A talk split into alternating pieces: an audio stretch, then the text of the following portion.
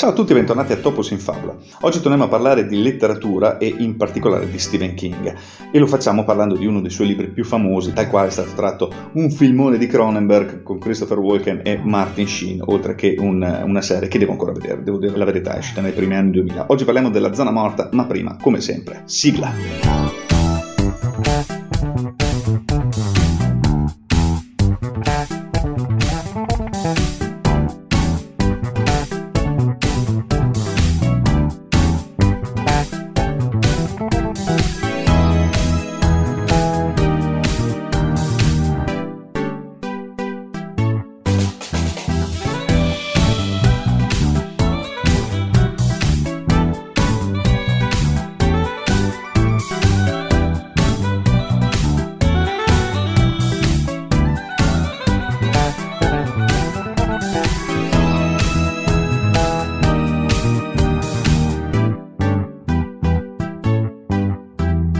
Dopo il suo enorme, gigantesco L'ombra dello scorpione, Stephen King ha ridotto drasticamente il cast e ha realizzato quello che è stato il suo libro più completo, almeno fino ad oggi. Anni dopo, anche dopo aver scritto una tonnellata tra romanzi e racconti, King ha dichiarato in un'intervista che il suo libro migliore rimane La zona morta, perché, perché è un vero romanzo molto complesso, con una storia reale, ha una trama stratificata, una eh, struttura tematica che lo sottende, funziona su molti livelli. Non solo è stato il suo primo bestseller, ma è stato anche un libro col quale si è preso un rischio enorme e ha contribuito a definire esattamente quello che rende Stephen King Stephen King. I libri usciti dopo L'ombra dello scorpione sono diversi da quelli precedenti, ovviamente sono diversi perché cambia l'editore,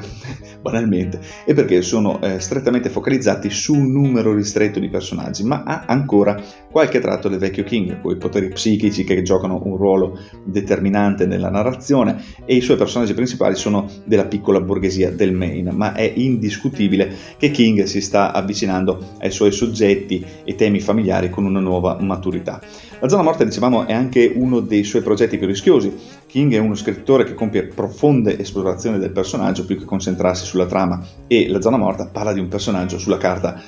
antipatico, un assassino politico fallito tra l'altro. Il suo eroe eh, Johnny Smith non è un Lee Harvey Oswald o un John Booth che almeno sono riusciti ad uccidere rispettivamente John Kennedy e, um, e Lincoln, Abraham Lincoln. Come per tutti i protagonisti di King però eh, si eh, trasforma anche lui in qualcun altro o in qualcos'altro, diciamo, mi vengono in mente Carrie White che si trasforma lentamente in sua madre in Carrie, Jack Torrance che si trasforma nel suo stesso padre violento in Shining, eh, parliamo chiaramente del romanzo, o visto che ne abbiamo parlato qualche settimana fa,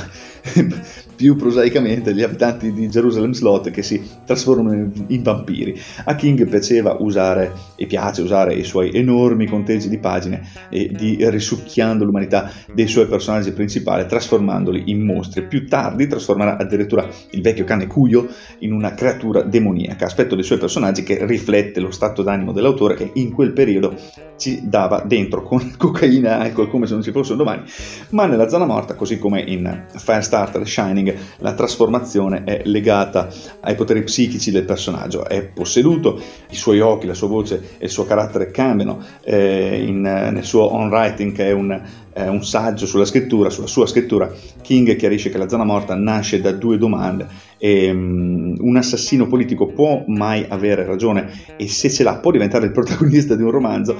King dà a Johnny la possibilità di vedere il futuro in modo che quando ha una visione eh, di Greg Stilson, il cattivo, eh, il, il, suo obiettivo che fa esplodere la, la, terza guerra mondiale, non c'è motivo di dubitare che stia facendo la cosa giusta perché sappiamo che riesce a vedere il futuro. King qui, sempre eh, in on writing, rincara però la dose chiedendosi e chiedendoci, eh, ma non è esattamente quello che dicono tutti gli assassini politici, cioè vedere il futuro. Quando il libro si apre, John è un simpatico insegnante innamorato di un'altra simpatica insegnante. Fortunatamente a questo punto della sua carriera King riesce meglio a scrivere e descrivere di storie di bravi ragazzi, basta confrontare eh, la coppia di Johnny Smith e Sarah Bracknell con Ben Mills e Susan Norton delle notti di Salem, mentre avvertiamo qualcosa di artificiale in Susan e Ben, Sara e John sono eh, più realistici e qui sembra essere il caso a decidere le sorti della coppia. Dopo l'appuntamento alla fiera della contea, nel quale eh, Johnny usa i suoi poteri per vincere una discreta quantità di denaro, eh, Johnny decide di non fermarsi a dormire a casa di Sara, ma di tornare a casa sua in taxi. Il taxi fa un frontale con un'auto in contromano, Johnny va in coma, come dicevamo prima, e si sveglia dopo quasi 5 anni. Quando riprende, riprende conoscenza, Sara si è sposata e Johnny riesce a malapena a camminare e può vedere il futuro ogni volta che tocca qualcuno, quasi ogni volta. Sua madre, che nel frattempo da fervente cristiana è diventata una pazza esaltata, afferma che Johnny è in missione per conto di Dio. Vera Smith, la madre di Johnny, si unisce all'esercito dei pazzi cristiani radicali, che sono personaggi tipici delle, eh, dei romanzi di Stephen King, tranne per il fatto che a suo modo vedremo ha ragione. Johnny avrà davvero una missione, anche se c'è un'ambiguità sul, su, su quale sia esattamente la sua missione. Johnny passa anni a riprendersi dal coma e dagli interventi chirurgici e per oltre 100 pagine siamo praticamente seduti nella, nella sua stanza con lui e il suo dottore. Per ricominciare a vedere un po' di azione dobbiamo aspettare fino a pagina 214 quando lo sceriffo di Castle Rock, tra l'altro è la prima volta che compare la cittadina fittizia del Maine in cui King ammetta molti dei suoi racconti e romanzi, ehm, dicevamo il, lo sceriffo chiama eh, Johnny chiedendo aiuto per catturare un serial killer. Johnny inizialmente riluttante, lo aiuta poi nell'indagine e alla fine diventa famoso cosa di cui aveva paura fin dall'inizio ed era il motivo per cui non voleva aiutare il poliziotto e per la quale scompare e diventa un, poi un precettore privato.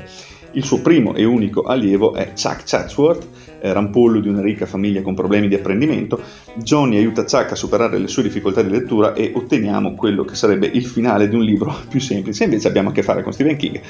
Il giorno della laurea di Chuck, Johnny avverte i suoi genitori che il locale dove si terrà la festa di laurea verrà colpito da un fulmine e brucerà fino alle fondamenta. Chuck e un centinaio di ragazzi non ci vanno perché comunque Chuck crede a Johnny, il padre di Chuck, per dimostrare che Johnny ha torto, organizza un festone a casa sua, ma altri 81 ragazzi muoiono a causa dell'incendio. La stampa impazzisce di nuovo, Johnny si nasconde ancora una volta e eh, solo che adesso è convinto che la sua missione sia uccidere Greg Stilson Stilson, membro del congresso. La prima volta che incontriamo eh, Stilson all'inizio del romanzo eh, uccide a calci un cane mentre vende Bibbie per far capire subito la caratura del personaggio. Lo seguiamo poi nel corso della sua carriera mentre attraverso i servizi di un gruppo di motociclisti che usa come guardia del corpo fa scomparire giornalisti, minaccia le famiglie degli avversari. L'FBI è sulle tracce di questo strano candidato di un partito alternativo a democratici e conservatori che potrebbe essere il politico più fumettistico mai apparso in un libro. Da quando Johnny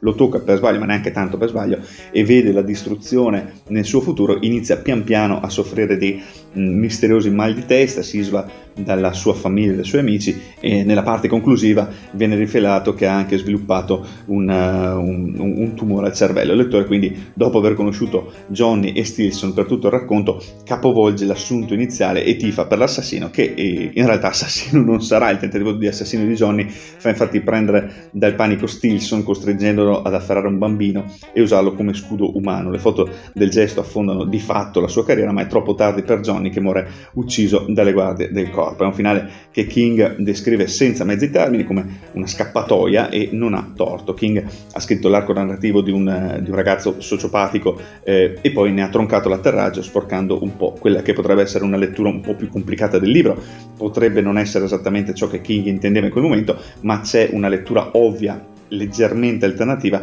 eh, del libro che non può essere ignorata. E, cioè, e se Johnny fosse davvero pazzo? Per tutto il romanzo partiamo dal presupposto che la missione di Johnny sia uccidere Greg Stilson, ma cosa succederebbe se la missione di Johnny fosse stata invece quella di salvare Chuck e i suoi compagni di classe da un incendio? Non c'è motivo di dubitare della veridicità delle visioni di Johnny così come sono presentate nel libro, ma quel successivo commento di King eh, in On Writing suggerisce che anche lui pensa che ci sia un'altra possibilità e se il tumore al cervello di Johnny stesse realmente influenzando le sue visioni. Come dicevamo prima, Johnny afferma di vedere il futuro, ma lo stesso vale per tutti i, i pazzi, i maniaci. Mm, la vigliaccheria di Stilson durante l'attentato consente ai personaggi del libro di smascherarlo per il bastardo che è, ma se Stilson fosse semplicemente morto per mano di Johnny, sarebbe diventato un eroe ucciso da un pazzo come Lincoln o Kennedy, dicevamo prima. È quindi un libro molto più inquietante che può tranquillamente contenere entrambe le versioni. Fortunatamente King in questo periodo della sua carriera è particolarmente in vena, nonostante droga, ecco, dicevamo,